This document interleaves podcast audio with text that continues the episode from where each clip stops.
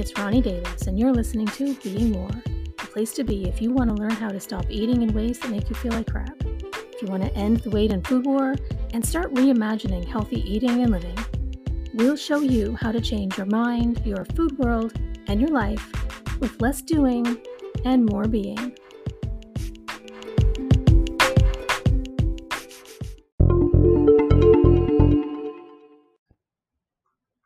Saw this meme the other day that said, I'll do anything to lose weight except eat healthy shit and exercise. And I guess it was supposed to be funny or, I don't know, relatable. I don't know. I spent a lot of years struggling with weight. Some of those years were spent starting and failing at one weight loss attempt after another, but others were spent not even trying, of just living in that place of wanting to lose weight or feeling like I was supposed to want to lose weight, but not really wanting to do any of the things that I thought I had to do to get there. Now, in diet culture, it's become a joke, and we're often made to feel lazy and weak when we're in this place. But the truth is, it has nothing to do with being either. It's nothing more than just not wanting it badly enough. That's it. And an even bigger truth that's okay.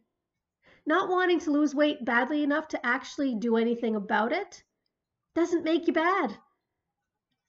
When we want something badly enough, we'll do whatever it takes to get it. When we don't, we make excuses or we find reasons to put it off or we let fear or self doubt or whatever keep us from even trying. So that's how we can think that we want it, but not actually do anything about it. Just don't want it bad enough. Have you been there?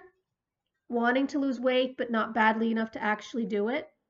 So the question is, what should you do if that's where you are?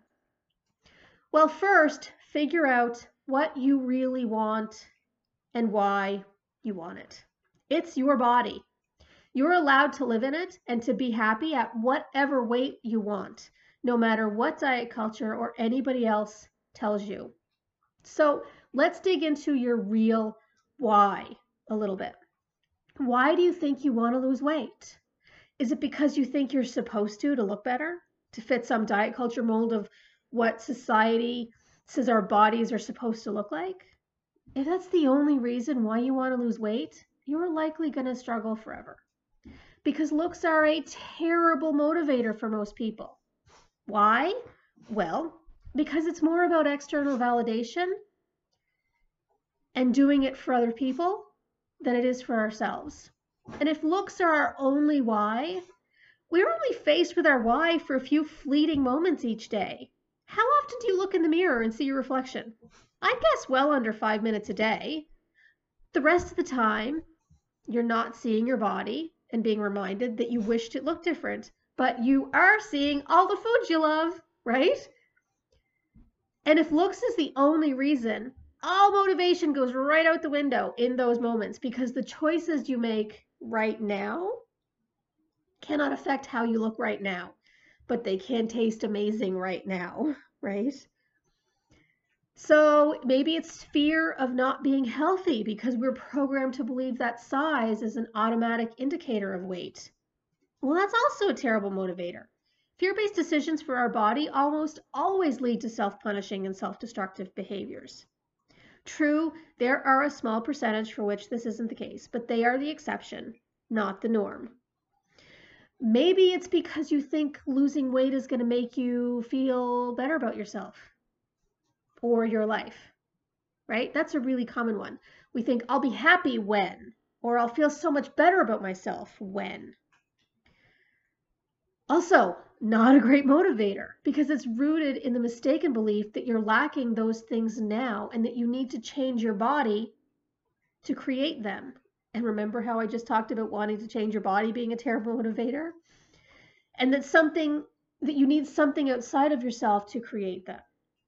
And when we don't believe we're worthy of feeling those things as we are, we are much more prone to self sabotage and self destructive behaviors.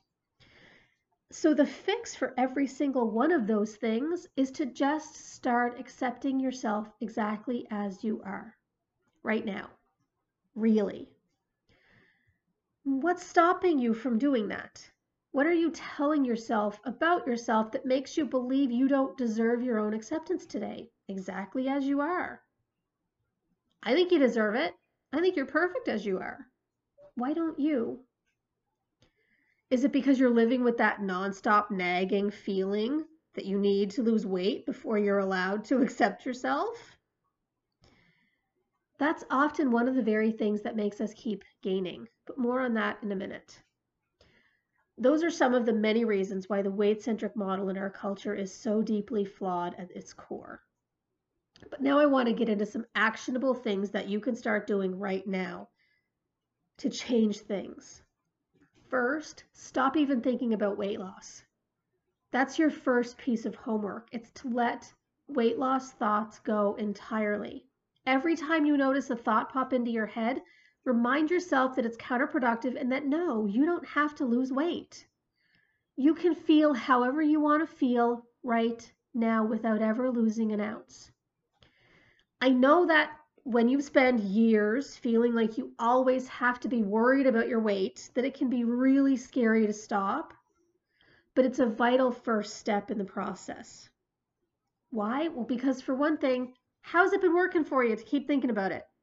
Is it helping you get there? no. Thinking about it isn't working, but also it's making things worse. Have you ever noticed yourself thinking about weight loss and then reaching for something to eat? I guarantee it's happened whether you've noticed the connection or not. Let me explain why. First, because when we live with that nonstop nagging feeling that we have to lose weight, and we associate weight loss efforts with restriction, deprivation, and suffering, we live in that place of, you know, I have to eat all of this now because when I start trying to lose weight again, I won't be able to have any of it anymore. Right? And let me tell you, nobody has ever made nurturing choices for their bodies living like that. Nobody ever. But second, humor me while we try a little experiment together. Okay? I want you to sit still and quiet for just a moment. Relax and bring your attention to your breath. I want you to take a couple of nice, slow, deep breaths in and deep breaths out. Staying focused on your breath the whole time. And then I want you to start to bring your attention to your body. How does it feel? What sensations do you feel right now in your body? Where do you feel them? What do they feel like? If they had a shape and a color, what would they be?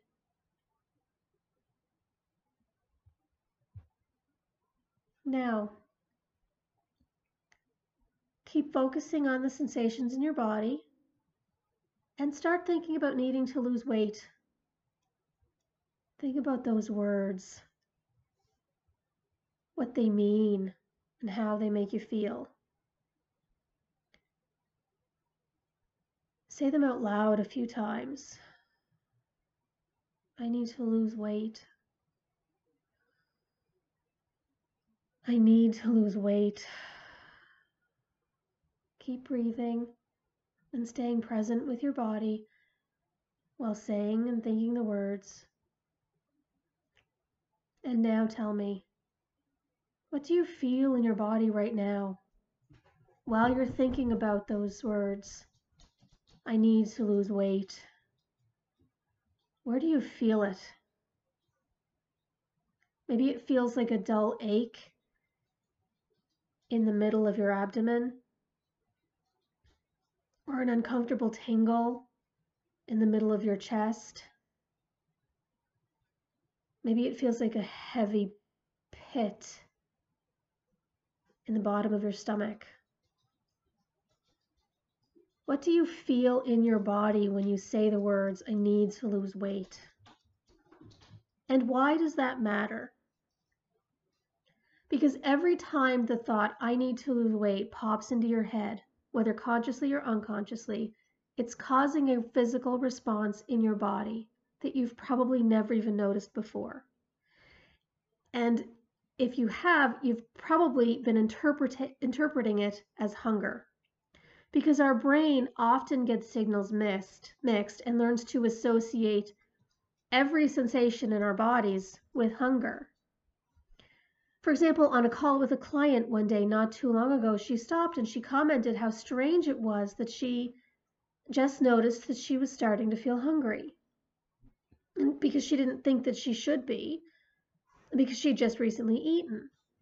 So we went through this little body connection exercise together. And in that moment, she realized the sensation that she was interpreting as hunger was actually in her chest. Now, where do actual hunger pains come from? Certainly not our chests, right? And then through a little bit more work together, she was ident- able to identify that what she was actually feeling was overwhelm. But all of her life, she had been associating everything that happened in her body with hunger. So, our thoughts have the power to influence our emotions, and our emotions drive our choices. So, thinking about weight loss can drive us to actually eat more because we're mistaking those sensations that are being caused by those thoughts as hunger. That's why priority number one is to stop thinking about needing or wanting to lose weight. The other thing that you can start doing right now is just stopping for one second before you eat and asking yourself, why do I want that? Am I physically hungry? Use that little body connection exercise that we just took that I just took you through to figure it out. Is it physical hunger or is it something else that I'm feeling? And then ask yourself, how will I feel if I eat that? And do I want to feel that way? Those are some really simple but powerful steps that you can start taking right now to stop always having weight loss as that nagging dread hanging over your life in the back of your head every day. And then lastly, just as a side note, if you go through those questions I just gave you and notice that you find yourself saying, I don't care, when you're about to eat something that you know is going to make you feel like garbage, that's not a sign that you're hopeless. It's valuable information about what your next steps need to be. Heal your relationship with yourself so you stop feeling like you deserve to be punished with choices that are going to make you feel like garbage. Now, that's more complicated, but it can be done and I can help. Until then, start with what we just talked about. Drop me an email on my website to let me know how it goes, Ronnie at ronniedavis.com. I would love to hear from you. Until next time.